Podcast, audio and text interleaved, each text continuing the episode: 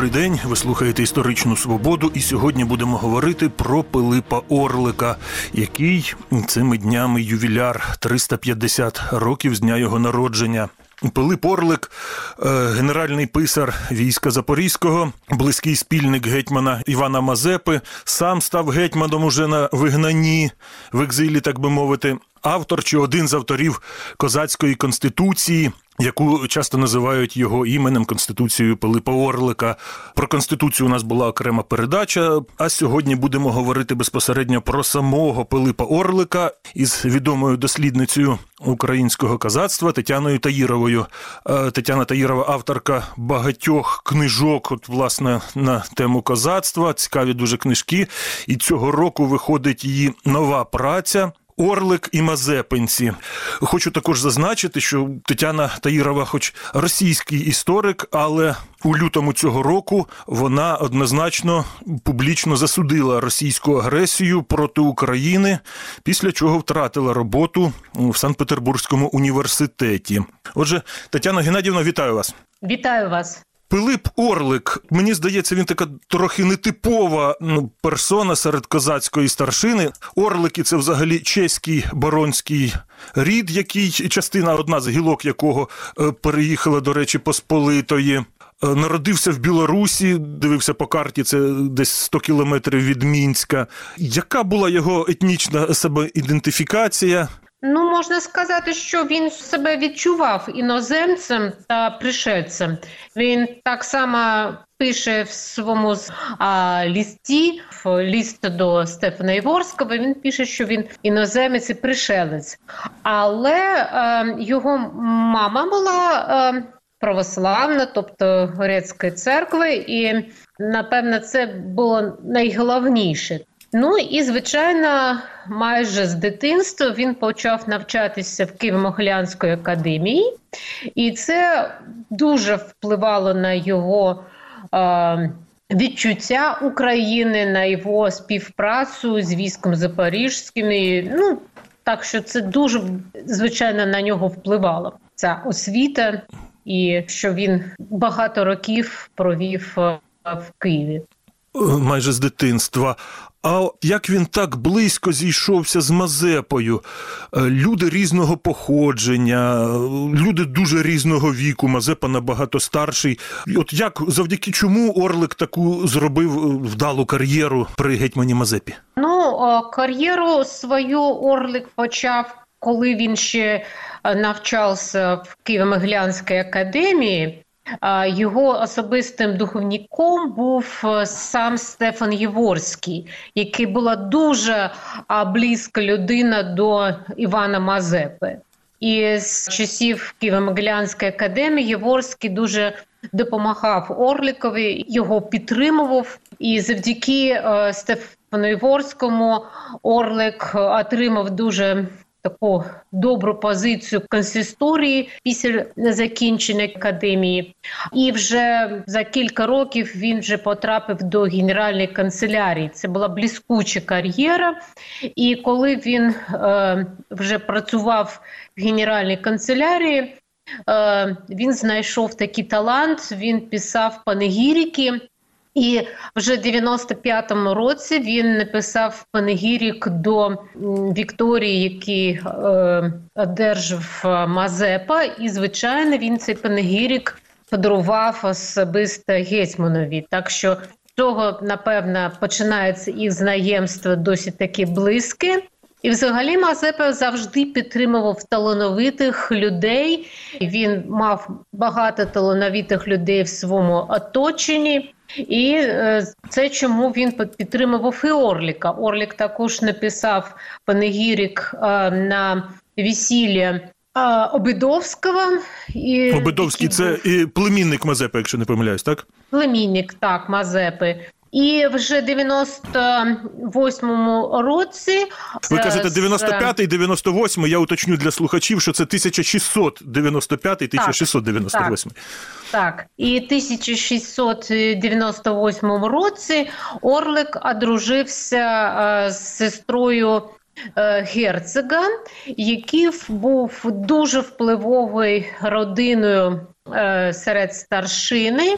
Звичайно, родинні зв'язки вони мали дуже великий вплив е, в часи Гетьманщини. Отже, Орлик, м, незважаючи на те, що він був е, якби зі сторони людиною, то він вдало вписався у козацьку старшину. Так, він зробив блискучу кар'єру, і це була не тільки кар'єра, що він був вже е, генеральним писарем у другому році, 1702 році, після Васила Кочубея. 30-річним, тобто це доволі молодий вік для такої посади. Так, так. Це е, е, Гетьманщині це дуже молодий. Ну, можна порівняти тільки з Іваном Виговським. Він також досить молодим отримав цю посаду, але все ж таки Виговський був е, з українського походження, української шляхти. Але його м, подружжя це і його дружина, це звичайно впливало на його зв'язки. А як от ви думаєте, чому Мазепа саме його наблизив так до себе, от молоду людину? Ну, в, е, в деякому разі це було дуже так е, цікаво для Мазепи. По-перше, він підтримував талановиту людину. Це одна справа. Він е, вважав, що Орлік як писар він може багато що зробити. Він блискуче знав латину, інші мови, французьку. Ну, тобто, це така людина, яка ну, подобалась Мазепі, тому що він сам дуже добре знав мови і цікавився Європою.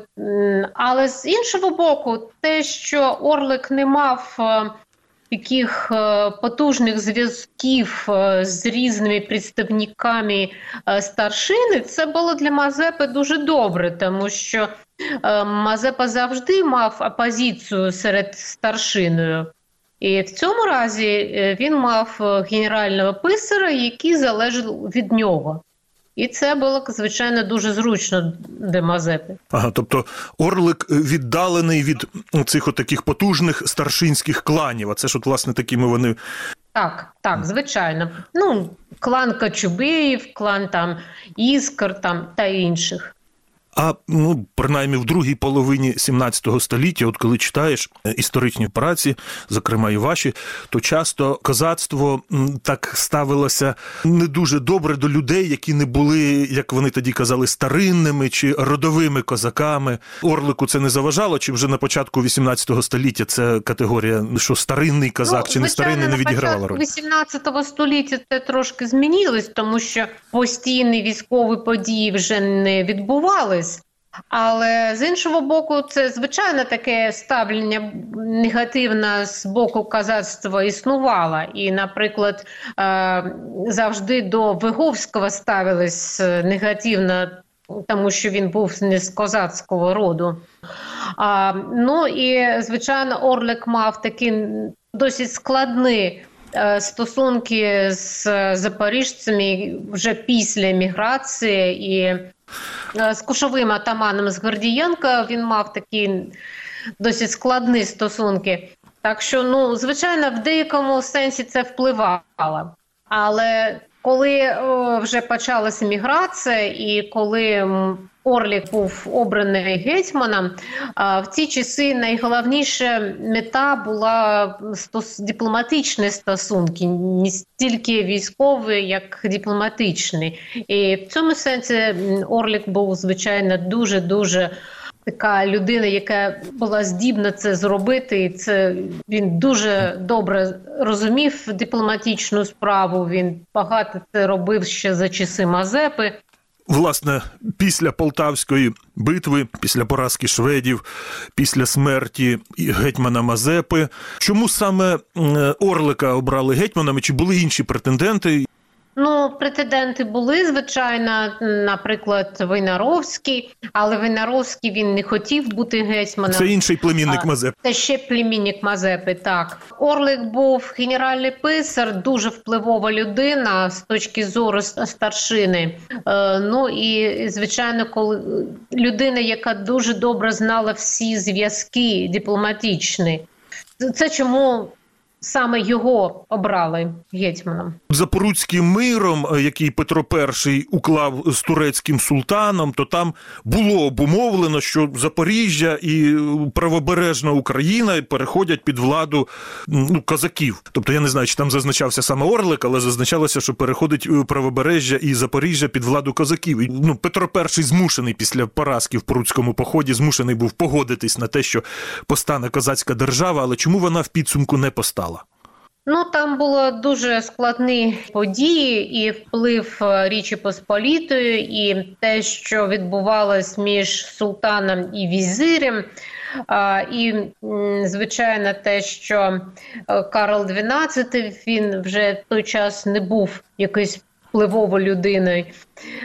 Ну і тобто там це все так сталося, що правобережжя залишилося за Річчю Посполітою, і Орлік е, на це не- мав можливості впливати. На вашу думку, чим визначний еміграційний період його життя? І от він весь час писав якісь меморандуми до різних монарших дворів. Чого він намагався досягнути? І те, що він писав, це були якісь таке, як би це сказати, це було прожектьорство, чи це справді були якісь е, реальні речі? Спочатку це взагалі було дуже реально створити воєнну коаліцію, і щоб створити похід, е, щоб звільнити е, правобережжя, навіть лівий берег е, України. Але вже на другому етапі це була такі спроби створити дипломатичну європейську коаліцію, е, яка би підтримувала Україну в боротьбі з Моск- московською державою. Тобто е, Орлик намагався зробити коаліцію, е, він звертався до Франції, до а, звичайно Річі Посполіти та Швеції. Ну на деяких е, етапах це було майже можливо, іноді це було більш складно. Ну е, часи змінювалися. Але Орлік все ж таки намагався щось, е, щось, е, щось зробити з цим. Він же спочатку, слідом за Карлом XII, він поїхав до Швеції. Але чому він в Швеції не залишився, а повернувся на південь, Це вже мовити? коли е, Карл XII помер, то тоді Орлик е, повернувся. Зміна влади в Швеції це на, на це дуже сприяло, тому що нова влада не підтримувала е, ідею війни з е, Петром І. Він не мав грошей, щоб там залишатись. Там були дуже складні такі умови. Е, До речі, якраз е, документи, які є друкують, вони дуже яскраво це пояснюють, які були складні умови мігрантів. Насамперед, це був брак грошей. Там просто не можна було, тому що те, що вони з собою взяли з України, це закінчилось. Ну і е, попросту треба було якісь е, робити підґрунтя, щоб їх е, родина могла там більш-менш нормально існувати. І це чому Орлик повернувся до Річі Посполітою, тому що там йому запропонували деякі можливості. І він навіть шукав е, можливості домовитися з Петром І, а вже потім поїхав до Османської імперії, ну і там вже і залишався до кінця свого життя. Власне, цей момент, що він хотів е, повернутися. Я так розумію, він же із зі Стефаном Яворським продовжував листуватися. А Стефан Яворський заробив непогану кар'єру, ставши місцеблюстителем патріаршого престолу Російської православної ну, це церкви. кар'єра. Та, так. і першим е, очільником е, священного синоду, який запровадили замість патріаршества. І от він листувався з Яворським, очевидно, і це питання спливало у листуванні. І чому в підсумку він так і не покаявся, не повернувся? Як багато мазепинців, до речі, покаялися і повернулися. Ну, до речі, я знайшла новий ліст е, якраз Орлика до Єворського, який пояснює, як це все відбувалось. І це перший Єворський звернувся до Орлика і запропонував йому амністію. Але Орлик був зовсім в цьому непевний, тому що він е, не мог собі уявити, як він повернеться до України, які будуть умови, чи він поверне свої маєтки. Ну, у нього було дуже багато е, запитань до Єворського, матеріальних, різних. Ну і е, звичайно, напевно, він все ж таки дуже обережно ставився до Петра І, дуже добре знає, яка це була людина. Ну, він все ж таки написав ліст, який був в деякому сенсі. Це була сповідь е, Орліка, де він пояснював, як почалися е, стосунки Мазепи зі Швеції, і, і це була спроба знайти якісь е, можливості отримати амністію. Але все ж таки, е, врешті-решт, е, Орлик вирішив це не робити. Ну і якраз в той час був заарештований Григорій Герцог. Він потрапив до Петропавловської фортеці в Петербурзі. І Дехто ще з мазепінців були заарештовані, інші вже отримали амністію, повернулися. Ну, це було трошки пізніше. Е, тобто, це такі були дуже складні питання, і Орлик ну, він лістувався з Єворським, він думав про таку можливість, але, врешті-решт, він вирішив це не робити. Що було визначним в його еміграційному житті? Чим жила ця людина в екзилі? Ну, Орлик постійно жив е, мрією, що він все ж таки створить коаліцію і а, з, е, з підтримкою запорожців, які в той час були е, в Кримському ханстві. Е, всі вони разом повернуться на чолі армії до України, і він е, знову таки буде гетьманом не на еміграції, а справжнім гетьманом е, Гетьманщини України, мабуть, навіть обох берегів. Ну, це його була мрія і мета всього ну, до кінця його ж, життя. Він помер в 1742 році, і вже ж запорожці навіть покаялися на той час і повернулися під владу Російської імперії. Так, ну це була дуже така неприємна новина до е, Орліка, звичайно, коли це сталося. Але все ж таки він шукав такі шляхи, щоб це зробити. І навіть коли новий гетьман був обраний, це апостол. Е, е, Орлік розглядався як можливий кандидат на гетьманство е, в той час, і його дехто сенаторів Росії навіть підтримували, але все ж таки вирішили зробити гетьманом апостола. Це, до речі, цікавий момент. А можна тут подробніше, як е, що це за така ситуація? Що людина, яка у вигнанні, людина, яку звинувачують у зраді, імперська влада і російська імперська влада розглядає як кандидата в гетьмани. І Як це було? Більш ніж інший його підтримував е, чоловік е, доньки Петра І Анни, і він я зараз не пам'ятаю його титул. Він був якийсь німецький е, герцог. Якщо не помиляюсь, то е, Анна Петрівна була дружиною, здається, Галштінського. Він саме він так. був сенатором е, Російської імперії, і він підтримував можливість вибрати Орлика як гетьмана. Він вважав, що це буде дуже така цікава геополітична комбінація, яка Е, дасть підстави для союзу з деякими європейськими державами.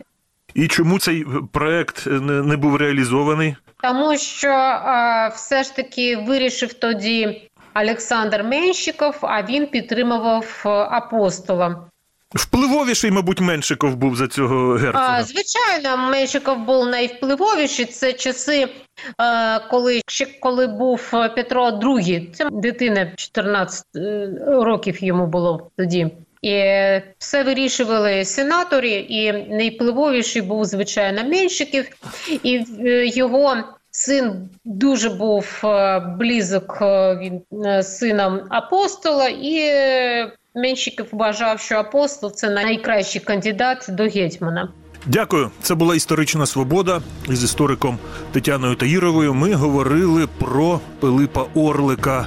Передачу провів Дмитро Шурхало. На все добре.